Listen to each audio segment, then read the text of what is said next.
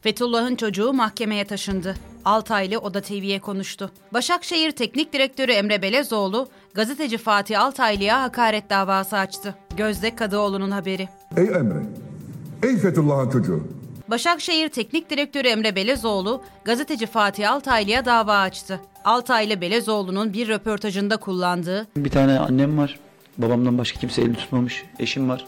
Benden önce kimsenin elini tutmamış. Şeref istiyorlarsa bizde fazlasıyla var. Çok bunu dile getiriyorlar da. ifadeleri sonrası canlı yayında Benim kızım bir çocukla el ele tutuşsa geçse mutlu olur lan mı? Şerefini haysiyeti mi kaybeder? Ey Emre, ey Fethullah'ın çocuğu. diyerek sert bir biçimde eleştirmişti. Oda TV'nin ulaştığı Belezoğlu'nun avukatı Mahir Işıkay, hazırlanan iddianamede kamu davası açmayı gerektirir yeterli şüphe yokluğuna ulaşıldığı bilgisinin yer aldığını belirtti. Davanın yeni açılmadığını söyleyen gazeteci Fatih Altaylı, konuyla ilgili olarak Oda TV'ye değerlendirmede bulundu ve ben ona hakaret etmedim. Fethullah Gülen'le olan ilişkisini söyledim. Madem bunu hakaret sayıyor, neden ilişkisi var o zaman ifadelerini kullandı. Ne olmuştu?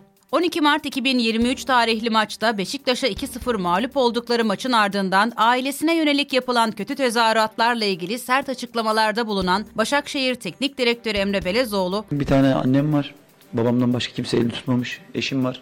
Benden önce kimsenin elini tutmamış. Şeref istiyorlarsa bizde fazlasıyla var. Çok bunu dile getiriyorlar da. bunu çok dile getiriyorlar. Önce bir dönsünler de kendilerine baksınlar demişti. Fatih Altaylı Emre Belezoğlu'na benim anamın eline el değmemiştir. Karımın eline el değmemiştir. Bu mudur şeref? Bu mudur haysiyet? Hırsızsındır, alçaksındır, şeref, haysiyetsiz işler yaparsın. Oralarda arasın şerefi. Birinin elinin tutulması veya tutulmamasında değil. demişti.